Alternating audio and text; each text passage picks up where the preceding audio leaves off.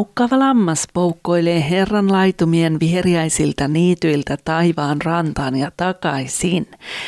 Tervehdys jälleen. Mun nimi on Satu Marianne ja Laukkava lammas podcast-kanava toimii Mikkelin vapaa-seurakunnan työyhteydessä.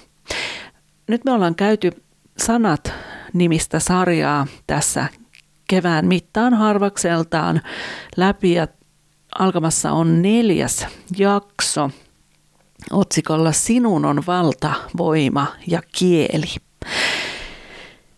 Viimeksi me puhuttiin itsensä siunaamisen merkityksestä elämässä ja vähän ennen jakson loppua mä totesin, että Raamattu sanoo, että sydämen kyllyydestä suu puhuu. Eli jos me jatkuvasti eletään menneisyydessä ja siihen liittyen ehkä sitten negatiivisten kokemusten kautta, niin se vaikuttaa meidän sydämessä – ja ajatusmaailmassa ja asenteessa ja lopulta tulee väkisin ulos myös meidän suusta. Eli ensin täytyy tehdä jotain niille jumittuneille sydämen ja ajatusten malleille, jotta me päästään työstämään suun saranoita. Mutta jatketaan tästä itsemme siunaamisen aiheesta nyt sitten ihan suoraan tällä väliotsikolla. Sinun on valta, voima ja kieli.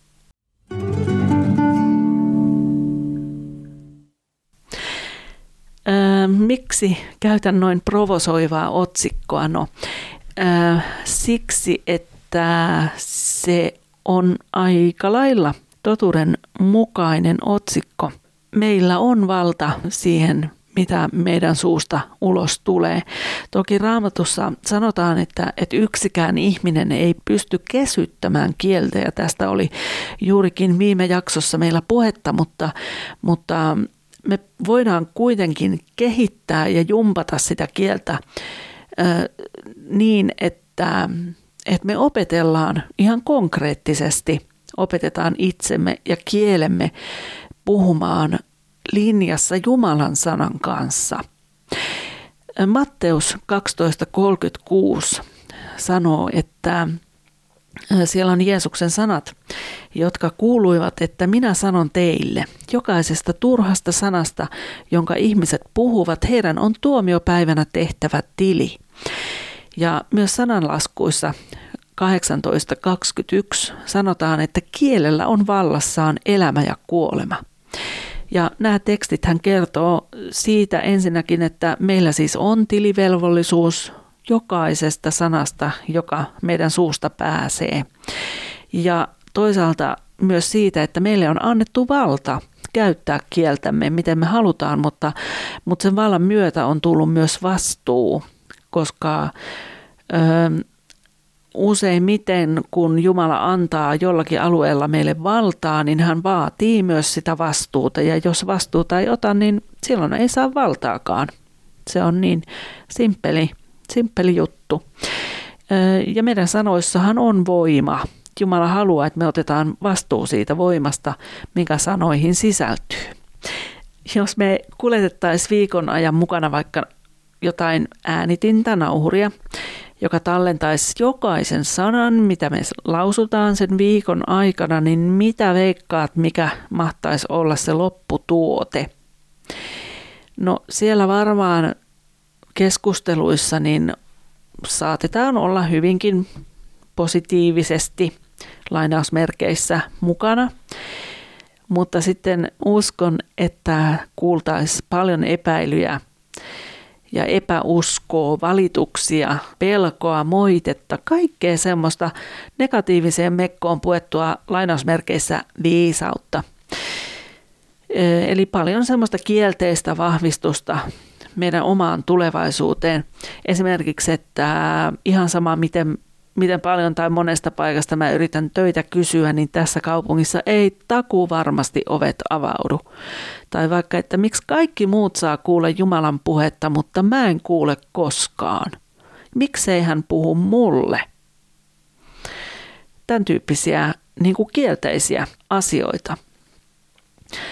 Ja toinen juttu, mihin mä oon itse kiinnittänyt huomiota ja mä oon niin kuin, en mä tiedä, mua nolottaa joskus se, kun mä saan itteni kiinni sellaisesta niin kuin, ö, itseni lyttäämisestä. Eli varmaan säkin oot huomannut joskus, että miten helppo on päästää suustaan kielteisiä asioita, jotka koskee vaikka omaa mielenterveyttä. Kuinka usein kuulee joko, että joku toinen sanoo, tai sitten, että sen sanoo itse, että mä en ikinä taju tätä. Musta tuntuu, että mä oon tulossa hulluksi. Tai ö, mulle on varmaan tulossa dementia, kun mä en koskaan muista mitään.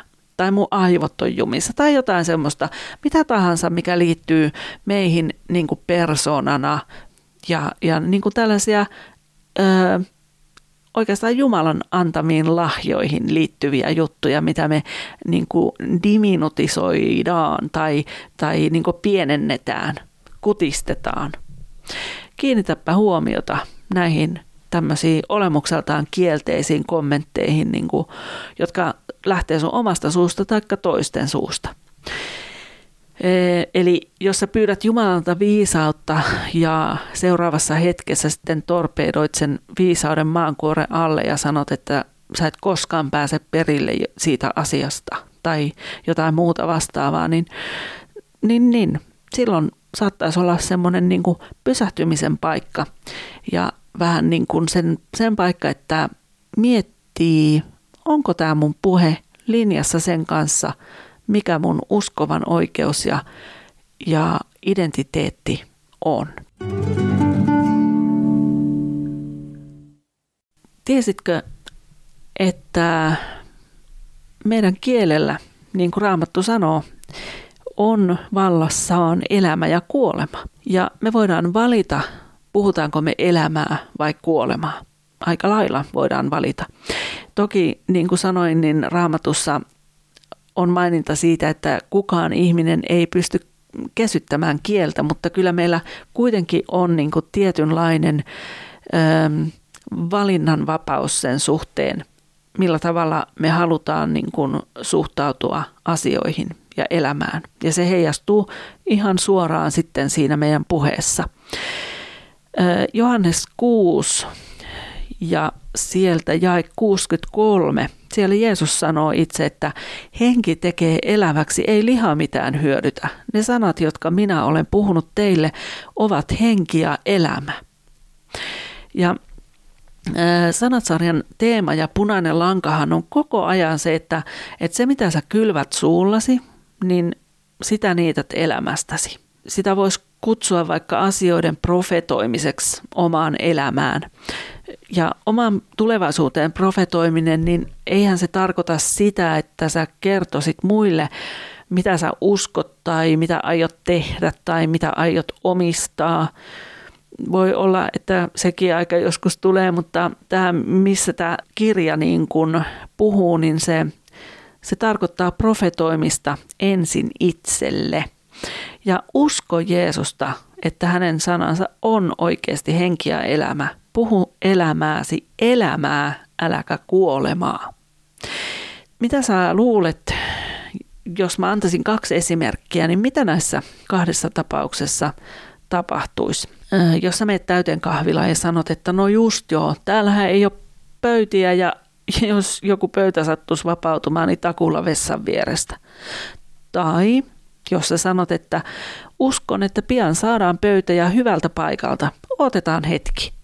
No, lopputulosta on vaikea tietysti tietää, mutta niin kuin äh, Joyce Meyer kirjoitti tässä kirjassaan Minä ja minun suuri suuni, niin mieluummin sitä ajattelee positiivisesti ja saa sen 50 prosenttisesti hyvän tuloksen kuin negatiivisesti ja saa 100 prosenttisesti huonon tuloksen.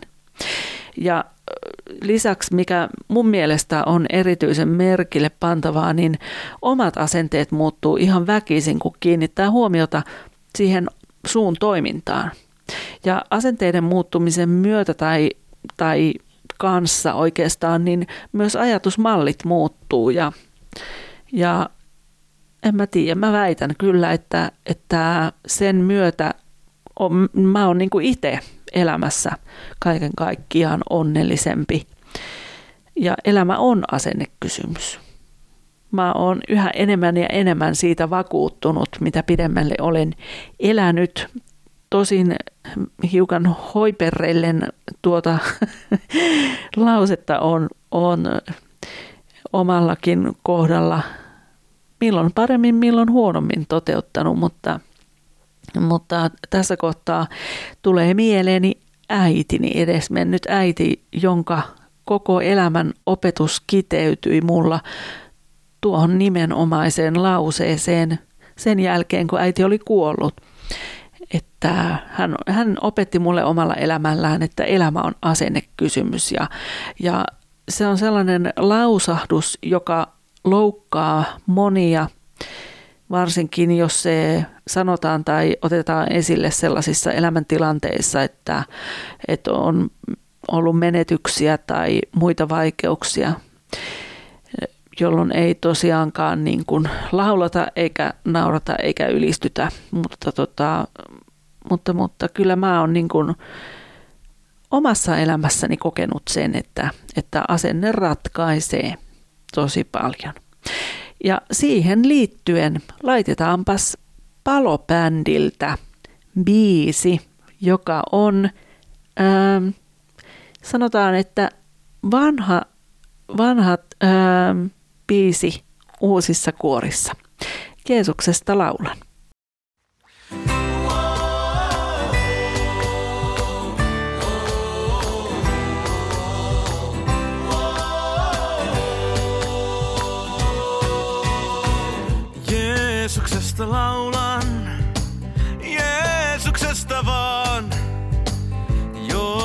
Syyni suuret anteeksi sain ja saan.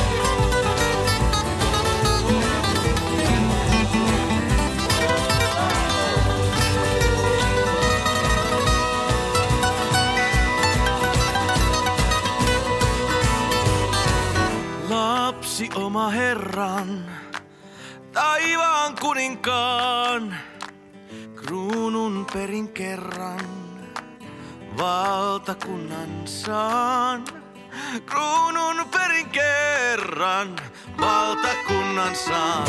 Pääsen asukkaaksi kultakaupunkiin. Viedään virahaksi.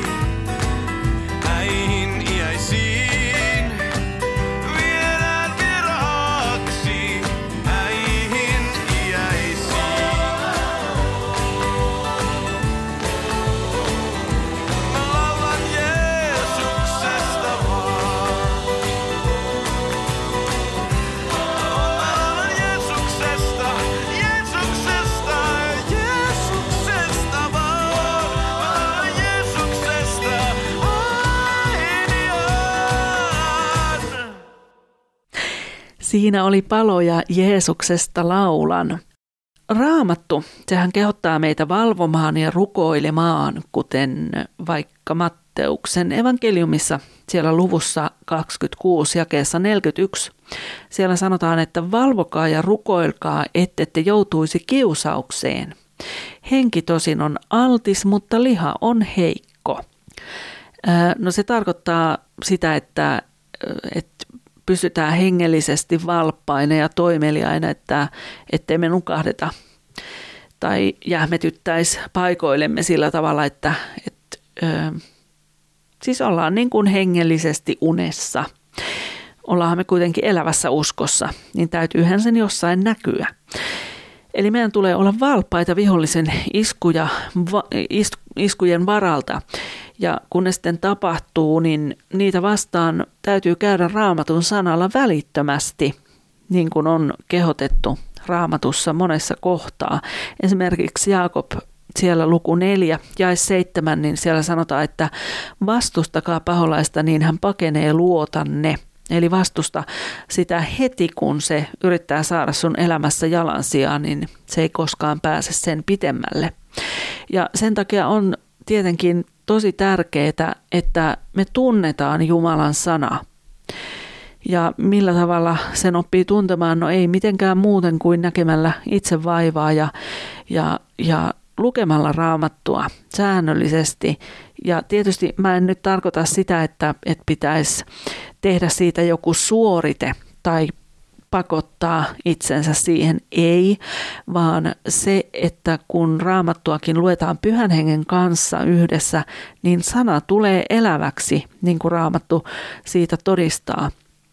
Ja, ja se on ihan eri asia lukea raamattua niin kuin romaania tai lukea raamattua sitten niin, että pyhä henki pääsee avaamaan sieltä niitä asioita. No, se miekka, sehän on tietenkin Jumalan sana. Öm, kun ajatellaan Jumalan valtakuntaa, niin sitähän voisi oikeastaan sillä tavalla verrata tällaiseen ihan maallisenkin valtakuntaan, että mikään valtakunta ei rakennu eikä pysty puolustautumaan, jos sen sisällä ei vallitse semmoista yhtenäistä tahtotilaa. Ja tässä kohtaa sillä on merkitystä myöskin, että meidän puheissa on tosi paljon ristiriitaisuuksia. Eli me kyllä myötäillään keskusteluissa toistenkin ö, mielipiteitä ja ollaan positiivisesti suuntautuneita, mutta sitten saatetaan kuitenkin jossain toisessa yhteydessä nurista ja, ja ajatella hyvin negatiiviseen sävyyn asioista.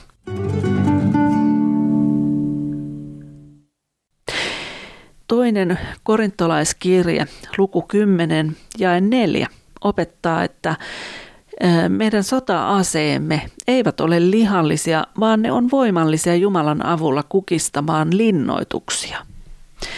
Ja hebrealaiskirje 4.12 sanoo, että Jumalan sana on elävä ja voimallinen ja terävämpi kuin mikään kaksiteräinen miekka. Se tunkee läpi, kunnes erottaa sielun ja hengen, nivelet ja ytimet ja tuomitsee sydämen ajatukset ja aikeet. Eli sehän tarkoittaa, että Jumalan sana on aktiivinen. Se on toimiva ja voimaa antava, tehokas. Ja kun sanotaan, että se on terävämpi kuin mikään kaksiteräinen miekka, niin mä oon antanut, minkä hän lienee, varmaan Wikipedian kertoa itselleni, että, että roomalaiset sotilaat käytti silloin joskus aikoja, aikoja, aikoja sitten tällaista kaksiteräistä miekkaa. Se oli helppo valmistaa ensinnäkin ja siinä oli ne molemmat ö, miekan reunat oli yhtä terävät ja siitä tuli näiden roomalaisten sotilaiden semmoinen luottoase, jonka avulla sitten ihan kirjaimellisesti päitä putosi. Mutta Jumalan sanasta sanotaan, että se on terävämpi kuin mikään kaksiteräinen miekka. Ja Jumalan meille antamat aseethan on siis tarkoitettu hengelliseen taisteluun ja ne varusteet, jotka hän on antanut. Jumalan sana, se toimii hengellisessä maailmassa, se on hengellinen ase, joka lyö hengellisen vihollisen profetoimisesta sitten. Tässä pitkin tätä sarjaa on tullut jossain kohtaa esille se, että profetoidaan omaan elämäämme. Mutta mitä se profetoiminen oikeasti on? Se on lopun julistamista alusta asti. Tai voisiko sanoa, että lopputuloksen julistamista alusta asti. Ja mä luen tässä kohtaa nyt suoran otteen tästä Joyce Meyerin kirjasta Minä ja minun suuri suuni, koska tämä on ö, musta tosi tyhjentävästi kerrottu. ensin tässä siteerataan raamattua, Jesaja luku 46, jakeet 9 ja 10, jotka sanoo, että muistakaa entisiä ikiajoista asti, sillä minä olen Jumala, eikä toista ole. Minä olen Jumala, eikä ole minun vertaistani. Minä ilmoitan alusta asti, mitä tuleva on, ammoisia aikoja ennen, mitä ei vielä ole tapahtunut. Minä sanon, minun neuvoni pysyy, kaiken mitä tahdon minä teen. Tässä raamatun kohdassa Herra sanoo, minä olen se sama Jumala, joka on auttanut teitä menneisyydessä, ja jo alussa minä julistan, kuinka lopussa käy. Herra on A ja O, ensimmäinen ja viimeinen, alku ja loppu.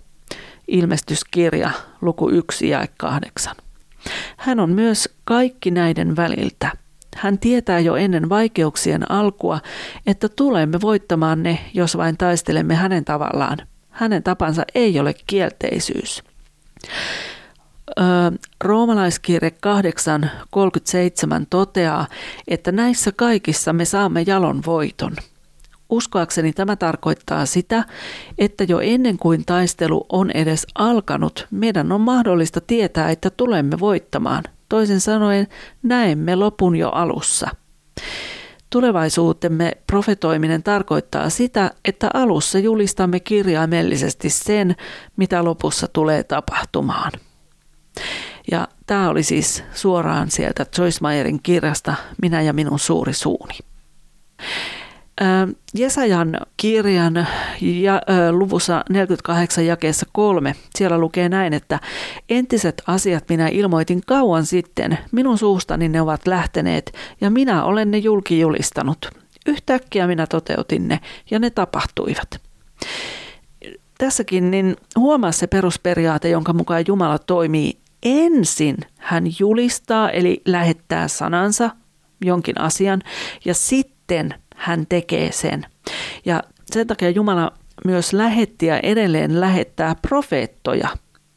Profeetat on heitä, jotka julistaa Jumalan ilmoituksen mukaan sitten sen, mitä on tuleva tapahtumaan ja Jumala sitten tekee sen ilmoituksensa mukaan. Jeesuskinhan tuli maan päälle vasta sen jälkeen, kun hänestä oli profetoitu satojen vuosien ajan.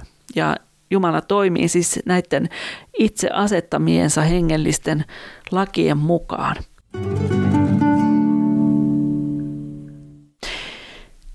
No nämä jumalalliset lainalaisuudet, niin ne, nehän antaa myös meille ihmisenä mahdollisuuden olla osa sitä samaa yhtenäistä tahtotilaa, joka Jumalan valtakunnassa aina vallitsee. Ja yksi sellainen jumalallinen lainalaisuus on kylvämisen ja niittämisen laki. Se toimii sekä maallisessa että hengellisessä maailmassa. Kun, kun me kylvetään siemen, ihan aineellinen siemen, niin sitten me niitetään niitä aineellisia siunauksia. Mutta myös sanat on siemeniä. Kun me, sy- ky- kun me kylvetään sanallinen siemen, niin me korjataan sitten satoa sen mukaisesti, mitä me ollaan kylvetty.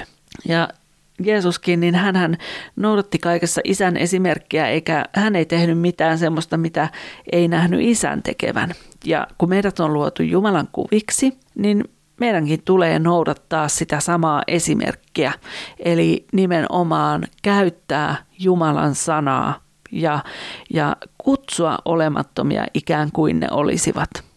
Ja mä en tiedä sitten, kun on olemassa erilaisia armolahjoja, että kuinka ne sitten keskenään korreloi, mutta jotenkin mä ajattelen, että uskon armolahja liittyy hyvin vahvasti juurikin siihen, että kutsutaan olemattomia niin kuin ne ovat, koska kyllähän se tuntuu inhimillisesti tosi tyhmälle ja peräti hullulle, että joku ihminen julistaa jotain, julistaa niin kuin kirkasta lopputulemaa tilanteessa, joka näyttää ja vaikuttaa sillä hetkellä täysin mahdottomalta ja toivottomalta. Mutta siinäpä onkin juuri se jumalallinen periaate ja se lainalaisuus, että me ollaan valmiita uskomaan siihen, että Jumala vastaa sanastaan ja toimii sen mukaan. Hebrealaiskirja 11 ja 1 sanoo, että usko on luja luottamus siihen, mitä toivotaan, ojentautuminen sen mukaan, mikä ei näy. No nyt jos sä ajattelet, kun tässä on puhuttu tästä profetoimisesta ja, ja näistä tällaisista, niin jos sä mietit sitä, että sä et ole mikään profeetta ja ettei sellaisia edes ole, niitä oli vaan joskus silloin muinaisina aikoina, niin sehän ei ole totta. Profeettoja on tänäkin päivänä, koska Jumala on tänäkin päivänä. Ja äm, on olemassa tietysti siis erityinen profeetan virka, johon Jumala kutsuu tiettyjä ihmisiä, mutta sitten toisaalta taas me voidaan ajatella myös sitä, että me voidaan uskovina profetoida ihan, ihan niin kuin itse omin sanoin omaan elämäämme näitä edellä mainittuja periaatteita käyttäen. Ja ja todella niin kuin julistaa niitä Jumalan ilmoittamia totuuksia, mitkä löytyy raamatusta, niin omaan elämäämme. Eli jos sä oot väsynyt, väsynyt siihen elämäntilanteeseen, niin ala puhua uusista asioista. Puhu niin kuin myönteisestä ajattelusta käsin, äläkä kielteisestä ja, ja nappaa itses kiinni ihan konkreettisesti aina kun sä huomaat, että oho, no nyt lipsahti tämmöinen epäuskon siemen tähän mun, mun niin kuin ulosantiin, niin korjaa se.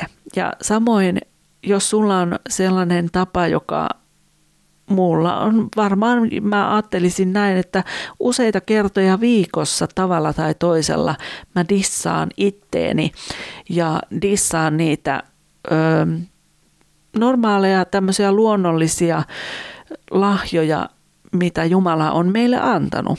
Muistia ja ajattelukykyä ö, ja tällaisia tavallisen arkielämän asioita, ominaisuuksia, mitä meissä on, niin lopetetaan se itsemme dissaaminen ja lyttääminen. Ja se on oikeastaan varmaan ehkä se helpoin ja lähin lähtökohta, mistä voisi aloittaa semmoista positiivista elämänmuutosta, sisäistä elämänmuutosta, että aletaan puhua hyvää myös itsestämme.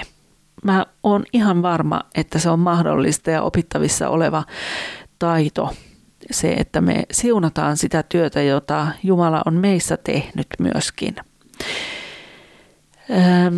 No, millä tavalla se sitten onnistuu, niin aikaa myöten tietenkin siten, että sä oot Jumalan kanssa ja otat selville, mikä on Jumalan tahto sun elämässä ja alat julistaa sitä.